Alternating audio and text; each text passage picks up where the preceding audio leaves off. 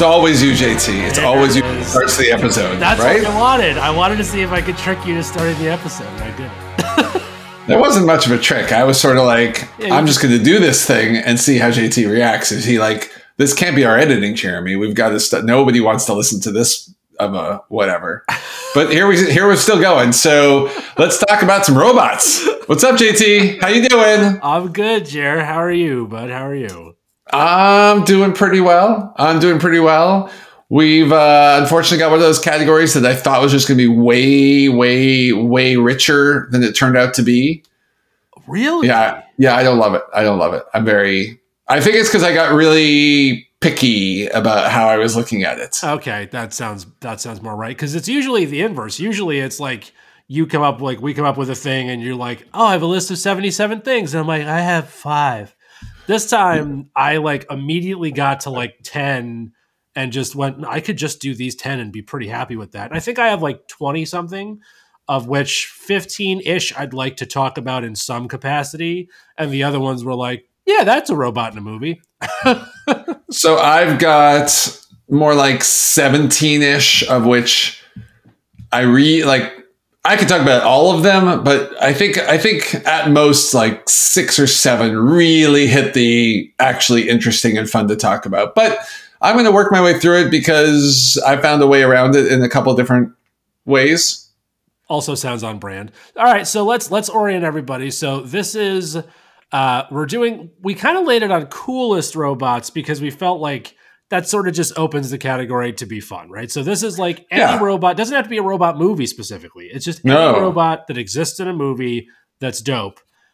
And then the your five favorite one of those from me coming from my millennial perspective, from you coming from your Gen X perspective, potentially some crossover this week because as it turns out there was a lot of robot movies prior to millennialing. So we'll see. Turns out, Turns out Yeah, I couldn't get myself to figuring that most of them were cool. It's funny, I was actually looking at the years of the movies, and I will just tell you that most of my movies are either mid 80s or the past 10 years.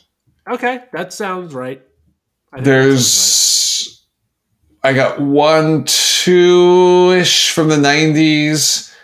I got one from before. I have literally just one from before the 80s because I was thinking back to some of those earlier sci fi movies, and most of those robots, were, from my perspective, weren't, you know, cool. But is it cool?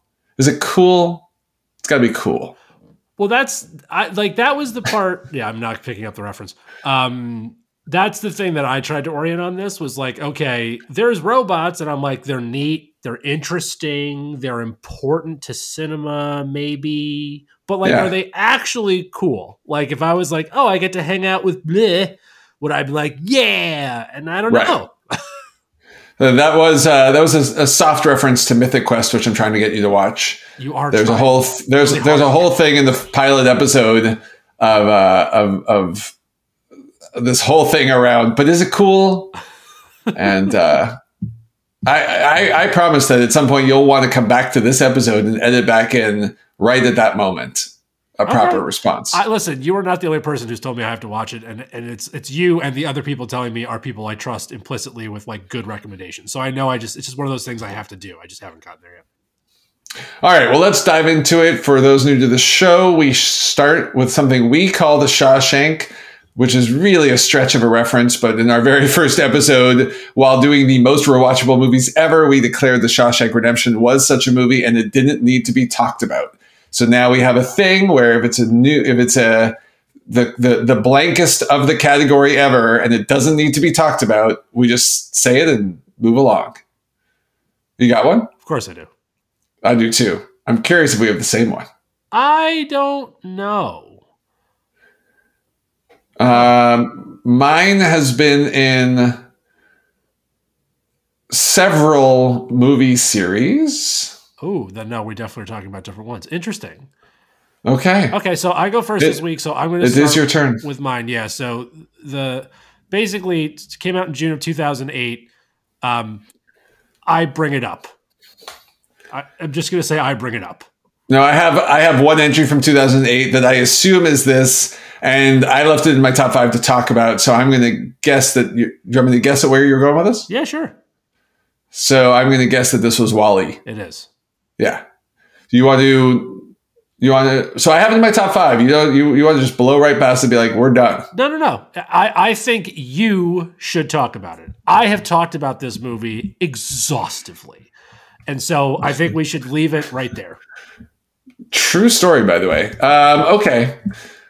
So does that? So that means it'll come back up when it's my turn. Yeah. All right, but you're but for you, the WALL-E is the coolest robot in cinematic history. I wrote all of them. The, the whole movie is about neat robots. Even Otto, they're all cool. I they're all cool. I've told you all before how much I think they're cool. If you don't, just go look. Just trust me. I've just pick any episode. There's a good chance I make a, a WALL-E reference. Fair enough. All right. Well, we'll we'll get to that. Well, let's see, because now I have a hunch that mine's going to be in yours. So mine is from a movie. First appearance in cinematic history was 1977. Okay. That's all the information I will give you. It's. I'm assuming it's Star Wars. The movie from 1977 was in fact Star Wars. Yeah. So if Not not a New Hope, just Star Wars, Just- as it was called. Uh, so I'm gonna assume this is R2D2. R2D2 is the coolest robot in movie history, who got cooler as it went. He got new powers in the prequels, sort of lost them in the sequels, but got other new powers. So we won't go into the hinkiness of that overall franchise. But R2D2 is just, he started like just lovable and then became like clutch to plot points and has some superpowers and everything. And I, I- think he is the coolest robot we've uh, we've ever seen. So accepted, sort of. I actually didn't have any of the Star Wars robots anywhere on my list. Well, we'll uh, we'll have to see what that does for us today. uh, yeah, but I, I, I would just say that to me, R two D two is a multi generational coolness. He he. It's funny. Is it it or is it he? Uh, tech, you know, it doesn't. It's not like he says a word. I don't know. We could have, and, and these days it would be up for interpretation. We'd have entire content series about whether or not R two D which what what gender R two D two identifies as. So I'll go with they. Yep. No, I'm going to go with it because it's still a robot. I, I believe it really transcends coolness in robot movies, in movies and robots. Is I guess where I'm going to leave it. And um, and and since the rules are we don't talk anymore, I'm going to drop that mic right there. Yeah, that's fine. I I, re- I totally respect it. I kind of anticipated that it would happen. I assumed it would be R2 and not C3PO. And I just honestly it's I don't know. JT, JT, C3PO is not a cool robot I agree.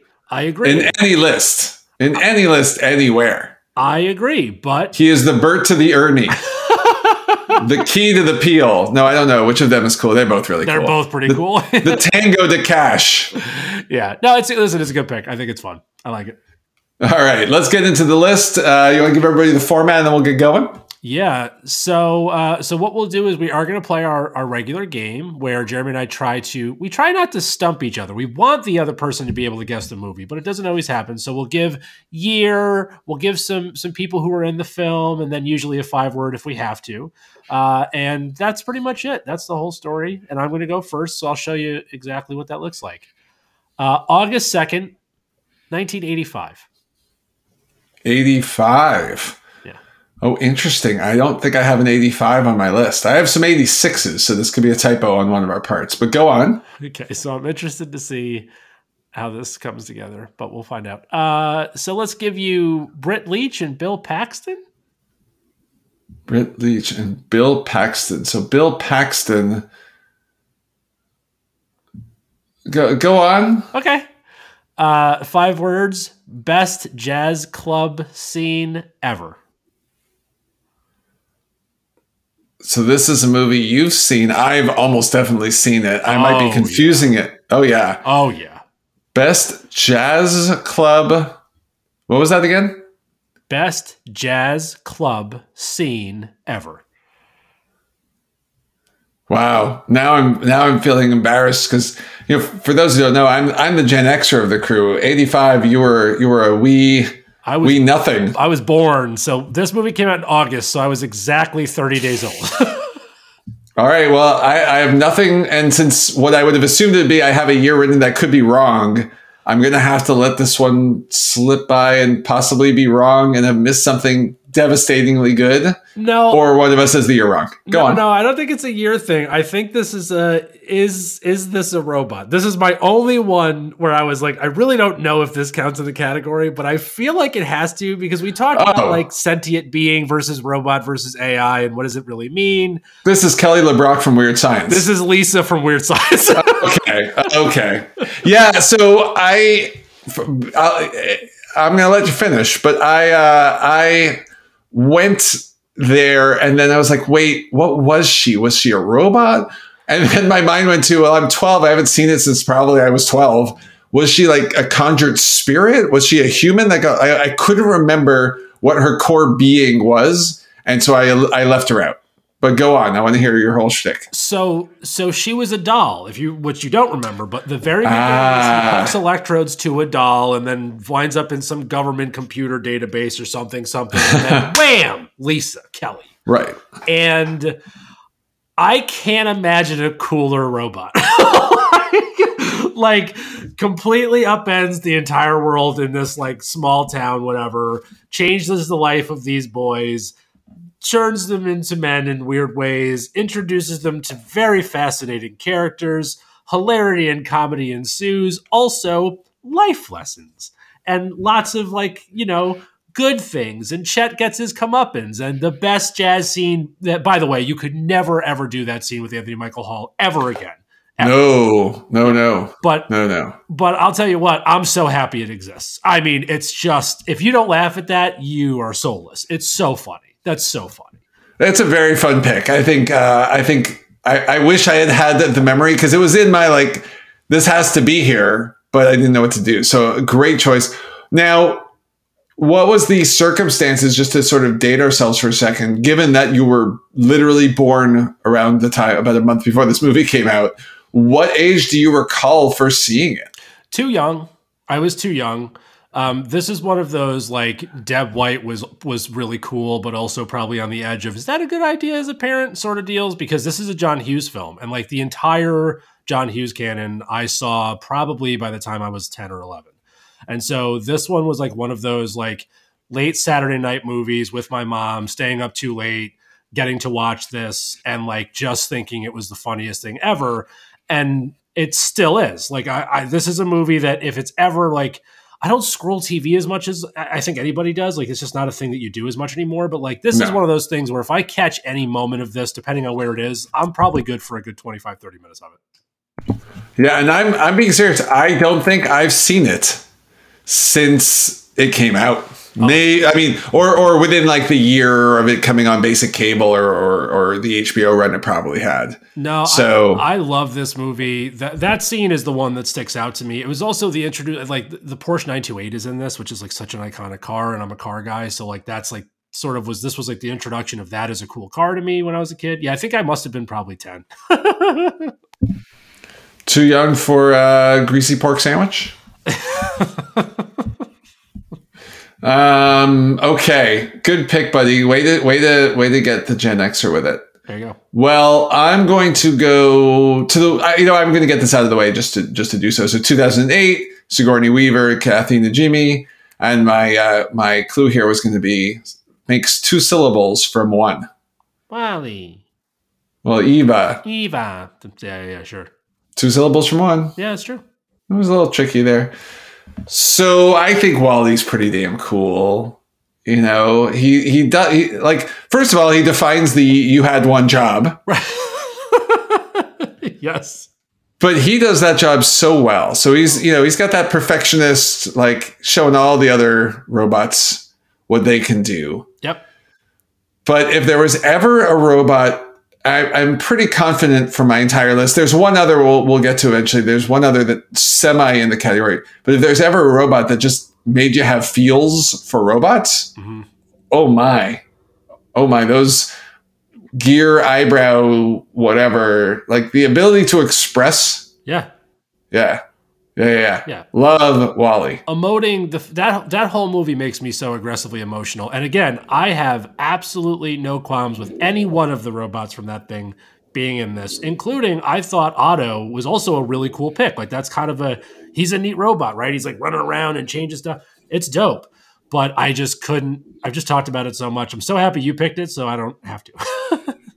no, I thought about it too. I thought about um I, you know, it's funny. I sort of immediately eliminated Eve because, in a way, Eve is the in the robots universe, in the, WALL-E universe. Eve is actually cool, right? Eve's the Eve's the the homecoming queen, the quarterback, the whatever, right? Eve's the cool kid in, in that school, in that robot school. But from the movie perspective, as the audience, WALL-E actually ends up getting that cool spot because he's just so quirky yeah. and somehow is like going around his actual programming world, whatever he's supposed to be doing. Like, yeah, you know, he's a cool kid. He's cool. Yeah, he's like he's yeah, he becomes the cool guy. And he doesn't have to go hang out in the bathroom smoking to show it. No, he can just be cool his way. authentically himself, and he's cool. I love it. Yeah. All right, where are you taking us next? All right, November seventh, twenty fourteen. I'll give you T.J. Miller and James Cromwell. Oh, you've seen this, have you? Oh yeah. Can store in a suitcase. Uh, pillow turned superhero. Go right ahead. So Baymax.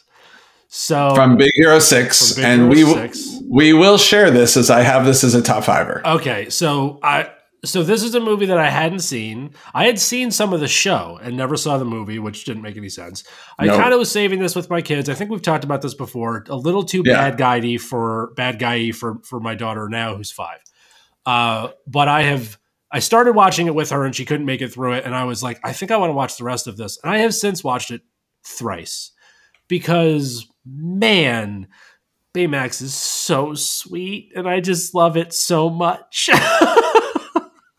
Baymax is awesome. So I didn't know you've seen this three times, buddy. Like in the past, like eight months, I've seen it three times.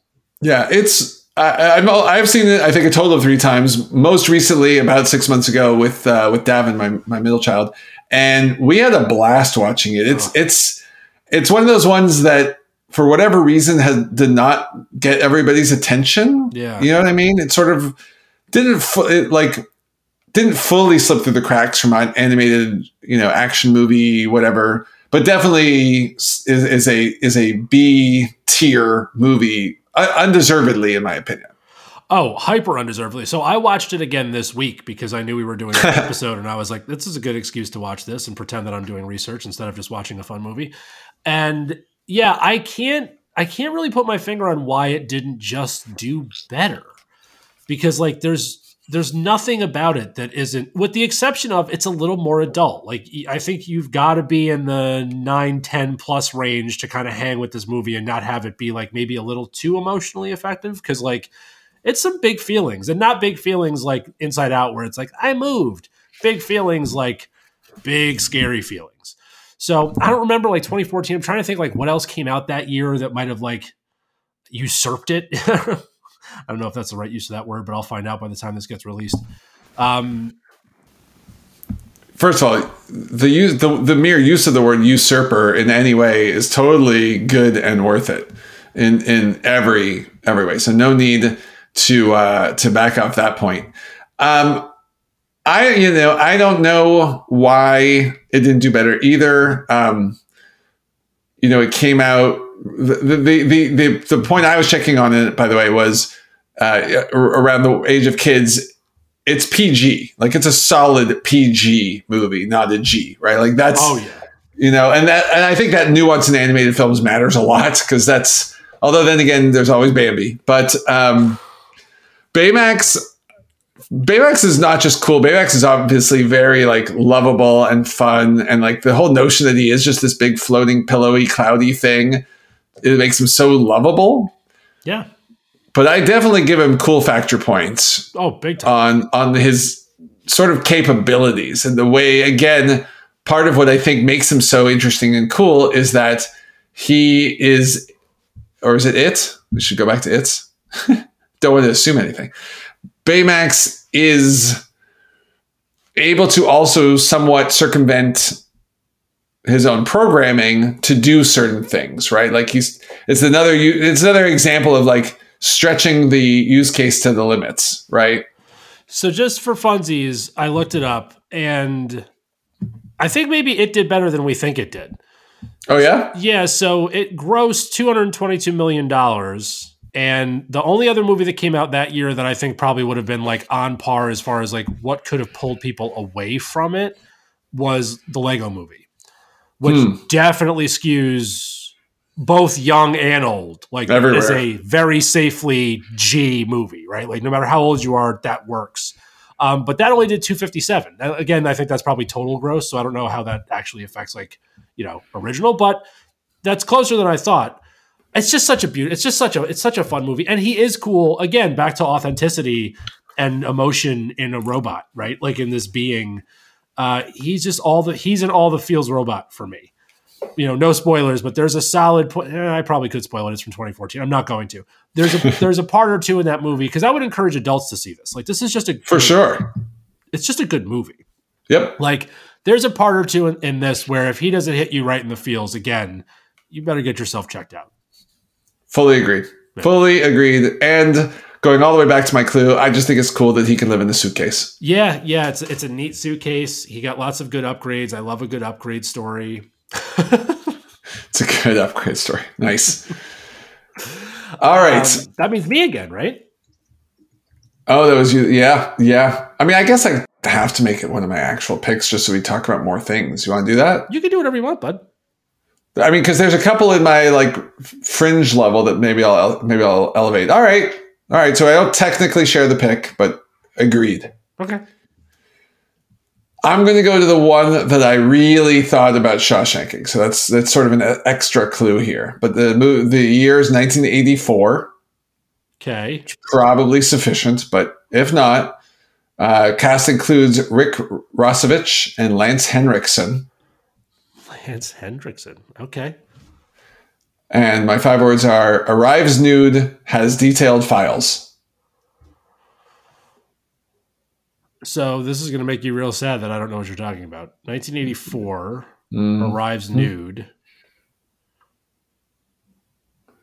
Arrives nude. Oh, uh, uh, Alien. Jesus. Dude, first of all, I know you know this robot. So has has spawned six sequels of which one counts. Six sequels. Has spawned possibly a, a a top three best second part movie of all time. 84. Yeah. All right, I'm Is moving on. Terminator. It is Terminator. I see Terminator to me. 84. So the second one came out in like 91.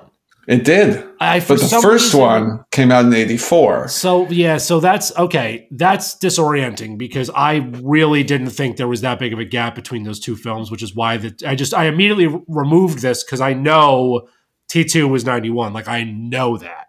Right. Okay. So Okay. in 1984, when the Terminator made it on scene, the Terminator was amazing Yeah. as T100. And even as a bad guy, what I don't think was as clear at the time is how interesting the role is, right? Like in many ways, if you had read this on paper, like we're going to get this coming out of the bodybuilding scene Austrian actor right. to play a robot who kills people. And you're going to walk out of that movie and you know he was the bad guy, but you also know he was the coolest part of the movie. Sure. Right. And I actually just listened to the Rewatchables podcast on this movie. And there's a whole thing that I didn't know. I, had, I re- recommend giving it a listen. There's a whole thing on how Cameron got Arnold to take the role. Because at the time, you know, Arnold was looking to, you know, transition into being a, a he was on his way to being the A-list actor of the 80s. Right. And this movie, he was worried that being the bad guy would, would uh, uh, thwart that journey. Oh. And Cameron said something like, You'll be the coolest thing in this movie. So that alone gives me the license to call him cool. But beyond that, you didn't come out of that quoting Sarah Connor. You didn't come out of that quoting Michael Biehn, whose character, who's, who's by the way, can't even remember the name. I, I, it was in my head until like five minutes ago. And I'm like, oh, yeah, because everybody quotes the Terminator, yeah. right? I'm looking for Sarah Connor. I have detailed files. I'll be back. Yeah. I mean, yeah. This this is I'll be back, right? Yeah, that's funny. I feel like that's something about the last name Bean, Michael Biehn, Sean Bean. You never remember who they are. You just know they're in the movie. Um, Mm, interesting. the, the Bean Theory. This is oh the Big Bean Theory. the Big Bean Theory is pretty good. Yeah, I mean, starring baked beans, but I mean, again, it's 84. This is just the beginning. But I don't want to get into a whole subtopic of Michael Biehn and how cool he was. Right. But you came out of this movie, and in every way, the Terminator was the coolest thing about it. And when he loses all of the flesh and it's just the robot part, still cool. Yeah. Still cool. Crawling through the thing with just that, even the last moment with his hands coming through. By the way, spoiler on a 40 year old movie. The, Right. There's a hand at the end. There's But hand. even that, even the way that hand works at the end, it's still like everything about this robot is just damn cool. Yeah, this is a generational thing to a certain extent because like T2 is my Terminator. Like it's just like that's that's where it started for me. And it's not that I didn't Sure. see the first one, but like that's the one that had like lasting impact. Um, and I really, I think I like today. I learned I did not realize for some reason I just assumed that had to be eighty eight or sooner Mm. to turn over to ninety one to be able to turn that around. You know what I mean? Like that just feels like too long of a guess. Six years is a long time. Yeah, we could do a whole thing on on that, which I'm happy to talk through because I actually remember it all. It's very it's we'll we'll, we'll save that for when we have more time. Okay. All right. uh, so me now, great pick, no arguments. Um, I don't know where I want to go with this. So I already went. I did Baymax. I did Lisa, which I thought was fun. Um, so let's do a less fun, more interesting. So no, I'm gonna go fun. Just kidding. April 29th, 2005. I'll give you Yasiin Bey and John Malkovich. Marvin, Yeah, Marvin from Hitchhiker's Guide. I have this in my fast five, so ni- nice pick. Go ahead. Uh, it's just he's just great. I mean, like it's just everything about Marvin's great. Like there's so many things about Marvin that make him cool. First of all, he's first of all, Alan Rickman makes everything cool. Um, second of all, he's like sarcastic and kind of like you know moody, but also like clearly the smartest being in this movie by a long shot, and still serving his dumb human counterparts. Like I don't know, there's just something really satisfying about that to me.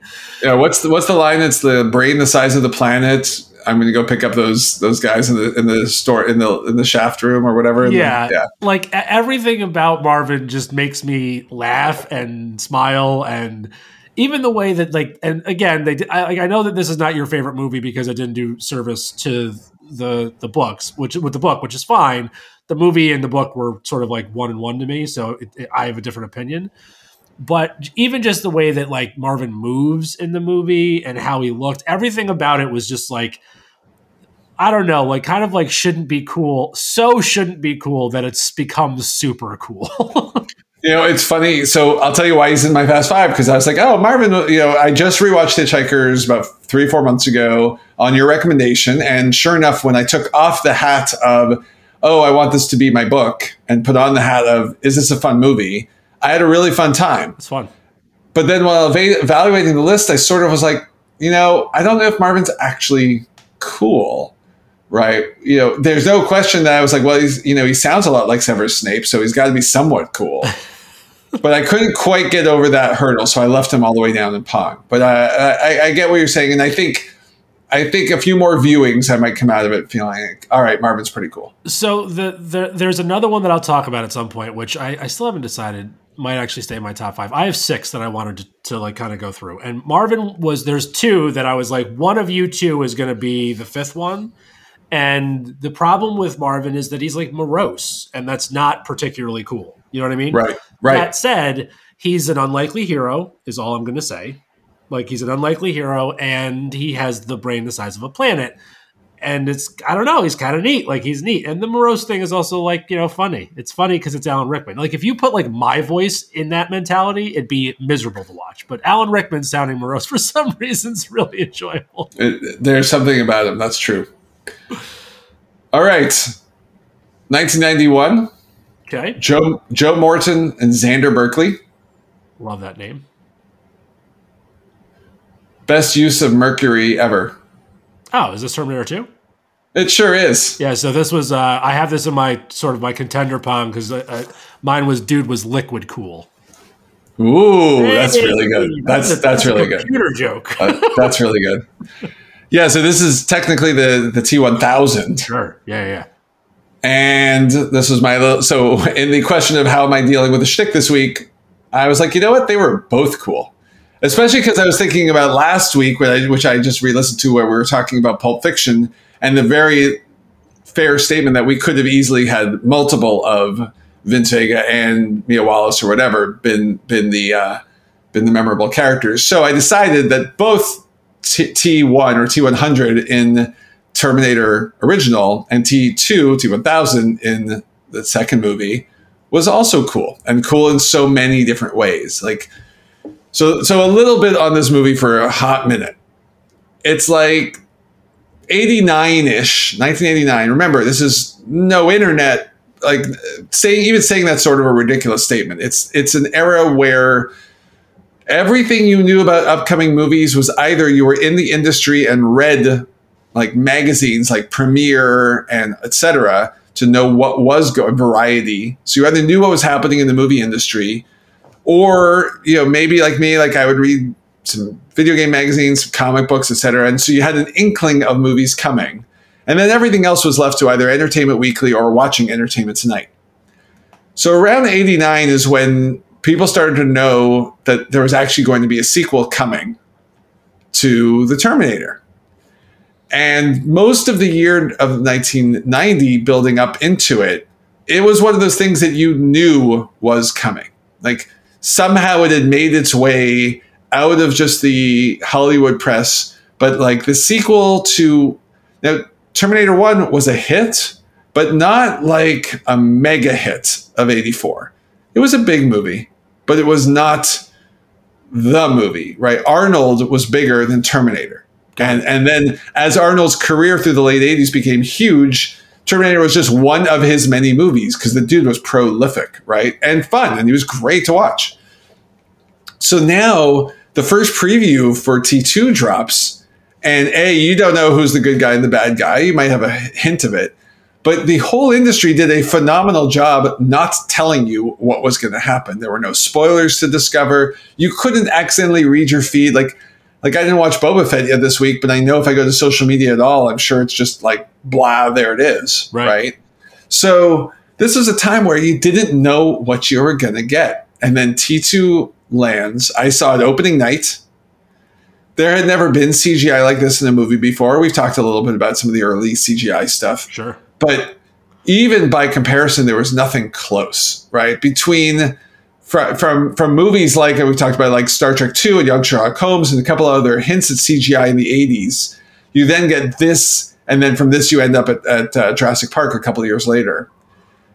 But like everybody watched the making of this movie because you wanted to know how did they how did they do all the liquidy goo stuff Yeah. right there was nothing like it and and it's a thing that i actually feel sort of bad for the kids today for those youths Because i don't know what new i don't know what novelty will come into storytelling and filmmaking for the years to come but there will never again be a time where experimentation with a new technology for the for the visuals of storytelling like yes cgi will just continue to get better and we will reach a point where like we can deep fake a whole movie and nobody can tell and all that kind of like we'll get there. It's not that far down the road but it still won't be as transformative as the first time you saw a thing that you couldn't possibly have seen before right like that's the thing t2 came out you couldn't possibly have had the t1000 before that movie Right. Right.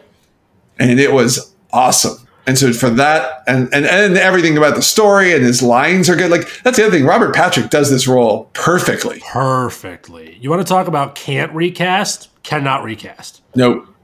You'd have to recast to another unknown actor, basically. Kind Of. Basically. Yeah. Yeah, yeah, yeah. So that'd be actually interesting to pick from actors who did make it to put them back into that role.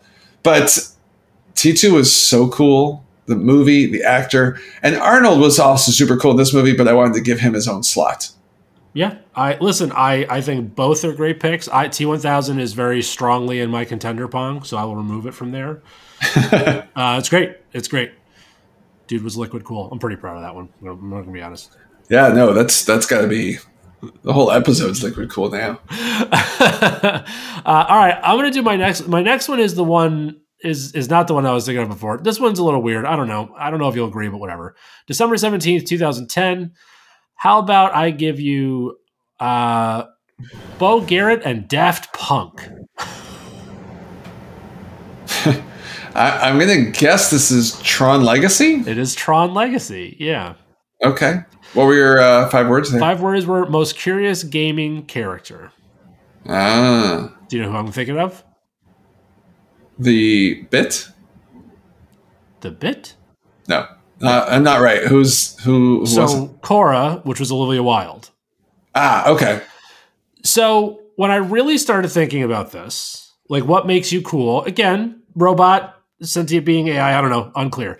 What's cool about her character, right, is that like you sort of just came from the game like you were created in the game in some weird evolution of gaming and now you're right. a thing that knows nothing about people and you're i mean you're olivia wilde so you happen to be very attractive but you're also like i don't know like a little baby who doesn't know anything about people and who has like this whole i don't know it's just a really cool kind of construct that when thinking of the list of all of these other sort of basically like 80s robots or right. 90s robots built off of the construct of 80s robots, they're fun and they're funny and they've got their things and whatever.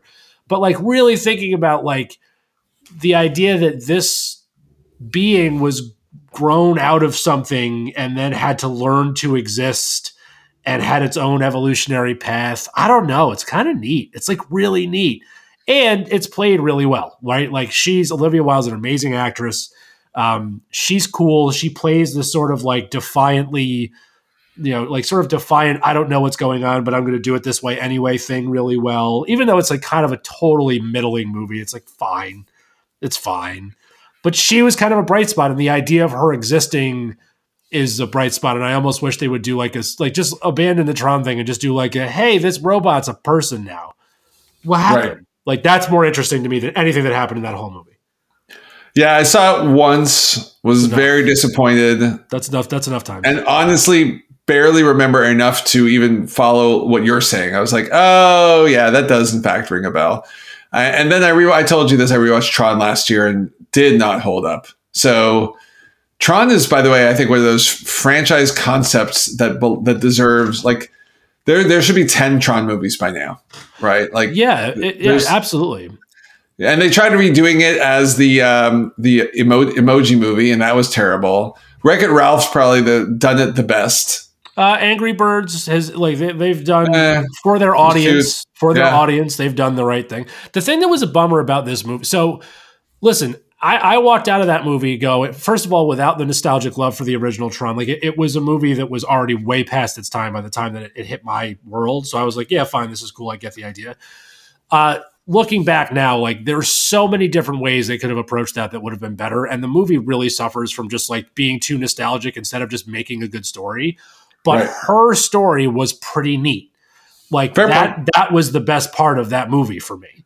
And she's cool. Like I think it would have been cool to have like her be like a more of a thing. It'll never happen now, but no, but very cool. All right. I'm going to pick the one. This is this is one of those I probably would never have been able to get this movie into a list otherwise. Well, I could figure out a couple other ways in, but uh, movie from 2015. Okay. Has a serious Pinocchio complex.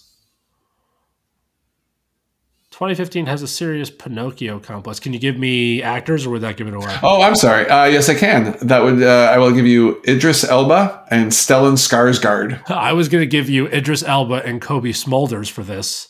Uh, I figured Cobie's a pretty dead giveaway about the MCU, whereas I thought Idris and Stellan, you could be like, what? What might that be? That was different than what I was thinking. But no, this is Age of Ultron. And is it Ultron? It is Ultron. Okay, so I'm pumped that you're picking this because this was the other. This was the one that I mentioned earlier where I was like, I don't know. So go ahead. What's what's your what's your shtick? So first of all, it's it's in my bottom of the middle tier of, of overall MCU movies. Agreed. Maybe top of the bottom tier. I don't know where it is. It's down there. Lower middle class, upper lower class, somewhere in there. You know. Sure. And that said, I would argue that James Spader on his own is simply one of the coolest people in Hollywood. You know, it always has been. I don't think there's ever been a James Spader role where he is not, for the most part, the coolest guy on screen Yep. right? He just something about the way he talks. He's he's got that like Christopher Walken esque. You're not going to pronounce phrasing properly. You're going to put the emphasis in the wrong syllables. You know all that kind of stuff.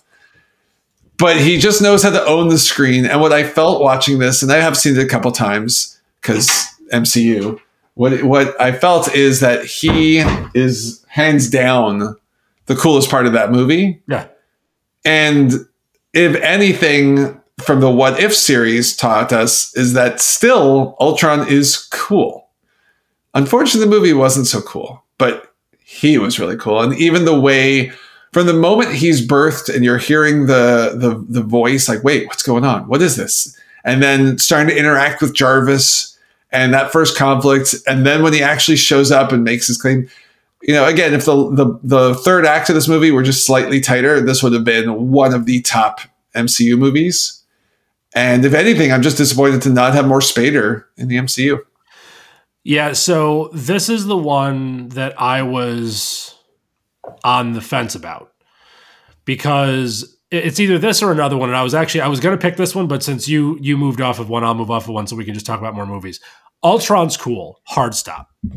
Straight up and down like first of all like James Spader was the perfect casting. There's something so irreverent about him. Like he just doesn't he doesn't care. Like he just doesn't care and my five words were good intentions, bad actions. Like you can follow the thought process of the character of Ultron all the way through that movie and go, he's not wrong. Like at no point are you like, nah, dude, like you're you're right. You're probably right. You're probably right. And James Spader is just like the the nuttiest, weirdest dude ever, but like in a fun way, not like a spacey way. And it's I don't know. It's just like Ultron's dope. Like if you remove the whole bad ending and not you know bad guy, Ultron's dope. Yep. Agreed. All right. I Wholeheartedly agree. Okay, Nice. so now I'm going to go to the one that I wasn't going to use, but now I will. Uh, July 16th, 2004, I'll give you James Cromwell again and Chi McBride.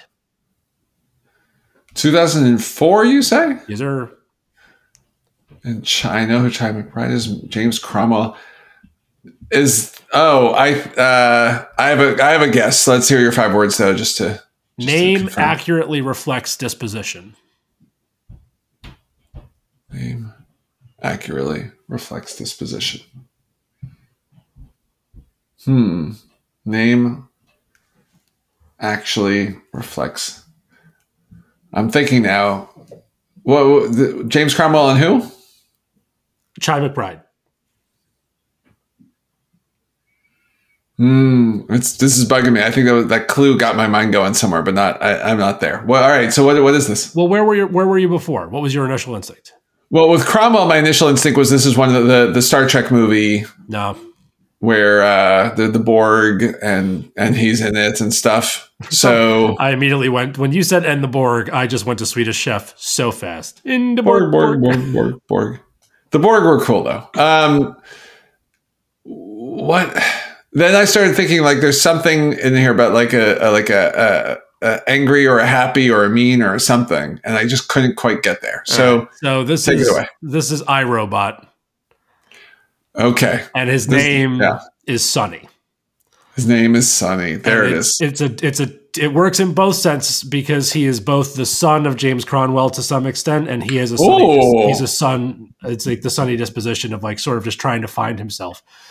So Sonny is cool. I, Robot's a better movie than I think people give it credit for, and still not a very good movie. It's a flawed movie in a lot of ways, but it's pretty watchable. I actually think it's got like it's good rewatchability. It's a good movie, bad film. Um, Sonny's really dope because when you think about robots gaining consciousness, having to navigate the world, but still actually being a robot, so being able to do all the robot things that make them scary, Sonny's a really, I actually think one of the better sort of representations of that in film because he has this idea of right and wrong, whereas he's surrounded by robots that look just like him that don't. So he still has this, like, obviously, literally, you know, inhuman strength, power, will, right. determination, all the things that we can't do because we are people. But then you you get to layer that with like, but what if you had some cognizant ability of being able to tell the difference between what should and shouldn't be done and how that works? He's got like a William Wallace arc to him at the end of the movie. He's got the whole like winning, you know, curmudgeony Will Smith over, which is fun. He likes dogs. I don't know. I'm totally Team Sonny. So saw the movie, didn't love it, sort of same same camp as you. Thought about it for a while and sort of decided I don't want to push back that hard, but I sort of started thinking about Sonny, as, and I didn't remember the name as actually quite not cool. Like Will Smith was cool. But I started to feel like Sonny, which again, couldn't remember the name, but I didn't think Sonny is a very cool robot. I could oh, be uh, wrong, but that so, was my memory of it was that he was actually kind of dorky, and Will Smith was the cool one. So interesting. It depends on how you define cool, because I would argue that it's the opposite. I think Will Smith in this is cool and like the he he's got like the Fonz feel to him because he's Will Smith. Like he's you know he's a cool looking yeah. dude. He dresses cool. He's got one liners. He's but he's also a dick, and like he's he's not a good person. And he's all the things that make cool people not cool in real life. Whereas Sonny is genuine and original and like inquisitive and questioning things and trying to get better and trying to be helpful and very authentically himself, like that's cooler to me than anything Will Smith was trying to be. So much so that Will Smith had to learn from the robot, right? Which is the whole like, you know, mm. not to ruin the totally mediocre and like absolutely airmailed story arc here, but like that's basically the whole movie. a little bit, a little bit. I guess to me, the description you gave of cool, which probably jibes well with mine, is generally not what most people think of as cool. Most people think that the jerk is the cool one and the nice guy who wants to make everybody happy is not so cool. So uh, that's my only thing. And I think in, in general, in people, you'd be right. But in, in this instance, Sonny can also like leap over buildings and throw things a really far distance. So he's got like a pretty good, cool, like sort of like, you know, caveman part of me, right. which is like, he's really strong and throw things, but he's right. also like nice and like wants to be cool. Fair enough. Speaking of wants to be cool, 1982. Okay. Starring Sean Young and our favorite James Hong. Love James Hong. Doesn't know it's a robot. Okay, so I have a guess here that I, this is the one that I was like, Jeremy has to pick this, and he'll talk about it better than I possibly could. So this is Roy Batty from Blade Runner. It is Roy Batty from Blade Runner. This is the this is almost Shawshankable, I think. If I may have a moment. The, the floor is yours, my friend. I've seen things you people wouldn't believe. Attack ships on fire off the shoulder of Orion. I've watched C-beams glitter in the dark near the Tannhauser Gate. All those moments will be lost in time, like tears in the rain. Time to die. I mean, yeah, that might be the coolest thing a robot has ever said. Yeah. Right after Eva, but you know that's it's a toss up between those two. And granted, Roy Batty, the the the, the robot didn't write those lines. We know that a talented screen screenplay writer wrote those lines, but they're still awesome, and everything he does in that movie is magnificent. Just yes, yup. Yeah, you know, Rutger Hauer is one of those actors that he's done some like he's done like he's got he's people who like him which which I'm in the category of like him a lot. You see him, he makes a cameo in Batman Begins. You're like, oh yeah, give me more of that guy, right? He is such the little gem of this movie, right? And he's got his code which is part of what I think makes him so cool. Is that, and his code is a deranged psychopath's code. Sure. But a code nonetheless. Yep. And says all the coolest. I went looking up like the famous quotes just to see how many other things, because I knew that one, although I didn't know it to uh, to perfection. I knew the tears in the rain bit, which all good uh, 80s loving movie psychopathic robot people should know. all of his lyric, all of his lines are, are are pretty awesome. The way he just is on screen and his sort of self assuredness combined with that just that odd sense of of sentient vulnerability. So Roy Batty, I agree. By the way, there like all of these I thought about. Like, could, is there Shawshank? Is there Shawshank? in in the strictest definition of like really cool, I think this is pretty damn cool. But I wanted to talk about it. So yeah, I this one was like um this one to me was kind of like the uh, Jeremy. I thought I, I wasn't sure if you would do R two D two just because R two is neat more than he is cool. Roy Batty, even though bad, is like freaking cool, man. Like Roy Batty's cool. like he's yeah. really cool. Roy Batty's like James Dean, Rebel Without a Cause, cool. Well, not actually, really, but he's more like maybe Danny Zuko. I don't know what's cool he is. No, he's he's more than all of them. He's his own he's, thing. He's his own thing. He's his own, which is that is the coolest thing you could possibly be. Is just your own thing. Right, right, right. But Archie, don't don't take away any cool points from Mister D two. I listen. I'm a big fan of, of the D two. I'm just saying that you know, I don't know. Roy Batty's R two, D two. All right, move on to the Pong. Our quicker takes on a few more movies. Yeah. So this one, I think I'm. I yeah, whatever. May of '86. Name number becomes conscious. Uh, 86 references his own mortality often. Yeah, Johnny Five is alive. Short Circuit, just a fun movie. It, they, they really should have stopped at one but it's uh this was a kid thing for me. I remember watching this when I was like seven, eight. Loved, loved, loved, loved it. My sister and I quote this movie oddly more than anyone should quote this movie, probably. For sure. And by the way, fully in the meh movie deserving a reboot. Yeah. There's no, oh, yeah. There's no reason, and you don't have to call it Johnny Five. You don't have to call it any of those. Who cares? Just same concept. Yeah. Do it again. We're ready. Totally. We're ready.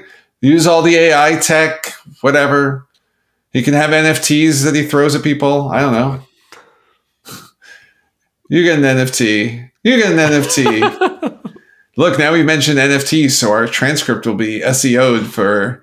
We're part of the metaverse. Yay! I guess I don't know what's happening anymore. Let's. We're we're, we're off in robot land too far. I think. You're up. What's your first? Uh, okay. I well, no, I had this one also, so you're right back to you. Oh, okay. Uh, let's do March of 1999, the most formal of villains. The most formal. Oh, for 99, I only have one movie. I don't think most formal of villains.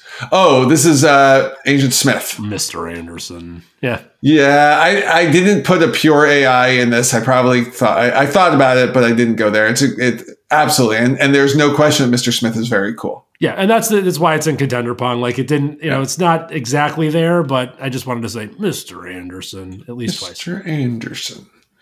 Uh, 2016. Useful useful robot despite the attitude. 2016. I don't know. This is K2SO from Rogue One, played by Alan oh, Tudyk. Yeah, yeah. Good call. He, great lines. This this is, I think, to, one of my favorite of Alan. To, to Alan Tudyk does a lot of voice acting. For those who don't know, so much. And this is one of I think his best performances. The intonations and obviously the writing's tight on this one. Again, Rogue One, solid top four Star Wars movie. Yeah, I and I think K2SO is a big part of that. Yeah, dope. Good pick. Uh, let's see, July third. Love that date. 2007 brought Icon roaring back. Is this Optimus Prime from Transformers? No, it's Bumblebee from Transformers. Was Bumblebee cool in the first Transformers movie? Hell yeah. Yeah, I guess so. Especially that upgrade sequence. He did the upgrade sequence. That was the rollout yeah. to the new Camaro. Again, I'm a car guy. The whole like switching the radio and the whole thing, and in the end, and he saves it. Yeah, it's good. Bumblebee was dope. Yeah, I had a JT's going to pick something from the Transformers movie because he has to, and I'm just going to repeat my iterations of how disappointed I was by the movie. But yeah, Bumblebee was cool. I never saw the spin off. Did you? No. Yeah, it's sort of like I could at some point and probably will at some point. I won't. Who cares? I won't, and I can't. I saw the oh. first oh. 30 ish minutes of the Mark Wahlberg one. Like once they started extending that universe even further, like I saw 30 minutes into the Mark Wahlberg one and went, and we're done with this series forever. It's funny because movies two and three, which I have seen, for no good reason. It's what I saw them because I felt like maybe maybe they'll finally They'll turn it fix it. around. Right. No, they don't. But I also uh, I, I couldn't not see a Transformers movie. But those send ups were what got me hooked on Cinema Sins. By the way, Oh, okay. Well, that's all the way. that's worth it. Yeah. okay. Next on the Pong list, 1987 has to override some protocols. oh no, I feel like I don't know. What is it? Oh, I don't. I don't know that you've seen this. Uh, this is RoboCop, and it's RoboCop. Oh, right, RoboCop. Yeah, no. This so RoboCop is not a movie I have ever any memory of. Obviously, like I was like, I know this is a thing. Mm. Yeah, super schlocky, very camp '80s, like anything. But I saw it again. Actually, I think like five or six years ago, and you know, especially at the time, RoboCop was really cool. Oh, I'm sure. He was like a Cylon it, that could do things and like Yeah, it's done. and and that movie was so insanely violent. If you ever want the example of things from the 80s that you can't believe actually were made in the 80s, not the 2000s, That's it's. RoboCop. Yeah, that's fair. That's fair. Uh, all right, my last one. Well, you kind of because the other two that I had were T1000 and Roy Batty for for contender pong, but I have other stuff, so I'll, I'll go to this one. Just made me laugh. December of 1990, Snippy Snip Hand Hand. Edward Scissorhands? Yeah, he's a robot. Oh, is he? Yeah, he's like a Frankenstein guy. You know, it's funny. Edward Scissorhands was my least favorite Tim Burton movie, and I saw it once, and I really did not like it. Like, I, it's some people's favorite movies and stuff, and I remember absolutely hating it for reasons I still can't tell. Like, I don't know if it's the scissors. I don't. Have you seen hair? it again? No. Interesting. So yeah, so I didn't even remember he was a robot. It's, he a- well, it's arguable whether how robot he's Frankenstein robot. Like he's he's put together with other parts, so he's he's more robot than human at this point. Interesting. I'd be that's the thing that I would ask you to rewatch and see if you still feel the same way, just because it's like a surprise. Listen, it's it is it is all of Tim Burton, so like I totally oh, get Oh, yeah. if you're not into the Burton thing, like then that movie would be just off putting all the way through. I think there was also something about watching Anthony Michael Hall be a bad guy that I didn't like. That's fair. Remember, I'm like 15, 16 at the time. oh, I remember. Yeah, well, not, yeah. not I remember. It makes sense. You don't. I meant to say. You don't at all. I don't at all. Not even close. 1986. Good with a good with knife in hand. Oh, interesting. Uh, I don't know. So this is it's funny because I re- I used him. There was a lot of like uh, little meta-ness in my clues today. This is played by Lance Henriksen, who I used as a clue earlier. This is Bishop from Aliens, not the first one. Yeah, First one he wasn't cool, but in Aliens, Bishop is awesome. he's awesome. Yeah, And he does that hand stabby thing with a knife. Do you know what I'm talking about? Where he Uh, holds his hand over the other guy's hand and does the stabby stab thing. yeah. Like everybody was trying to do that after that movie. You know, Sure. we all quickly learned to do it with the eraser side of a pencil. Eraser side always. But some of us had to learn that. Like we're we're the ones who invented use the eraser side, kids. Yeah, this is actually I had this and this is in my list of people without dates or names or anything. Yeah, Fair. uh, I, I'm I'm good. I've got a couple that I wanted to throw out, but nothing that needs to be discussed. I have one more for Pong. How's that? Sorry, math is hard. What's going on? No, because remember I had I, you had Blade Runner and T1000 both of mine, so that would okay. So my last Pong is from 2014. Sure. Pretty good for a rectangle. Pretty good for a rectangle from 2014. I have a 2014 in like my Fast Five, but it's not this. I have no idea. What is it? It could be this. This is Tars from Interstellar. Oh, didn't see that movie.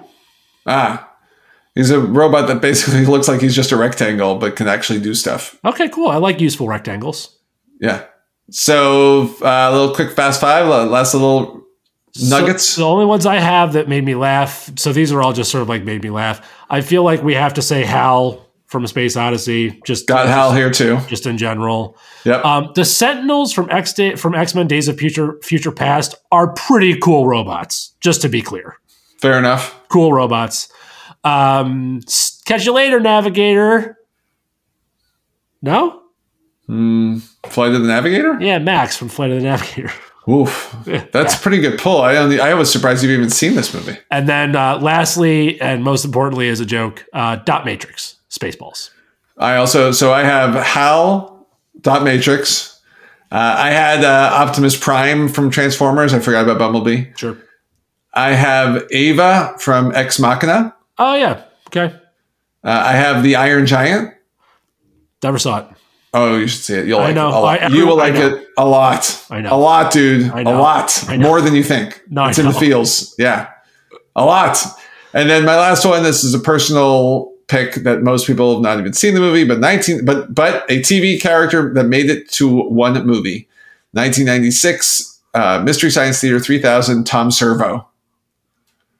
Okay. Did you ever watch Mystery Science Theater? 3000? I love Mystery Science Theater 3000. I just don't. Oh, so I, I wouldn't. Is that one of the two robots that's in the audience? It is. So what they did is in 96 they made a MST3K the movie. The movie, sure. I remember the movie. Yeah. And so Tom Servo's one of the bots. That's and great. Uh, I put in here what yeah, yeah. What's this and the rest crap? I'm just gonna just gonna say that is my favorite line from that whole movie.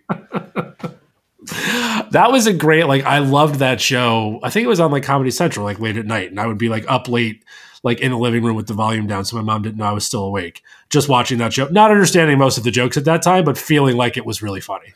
Yeah, I tried. I was friends of ours with with kids the same age said that their kids have been watching and liking the reboot of it, and I put it on with ours, and they were all just like, "What is this?" I'm going to try it again. I think maybe even this very weekend because now that I'm thinking about it.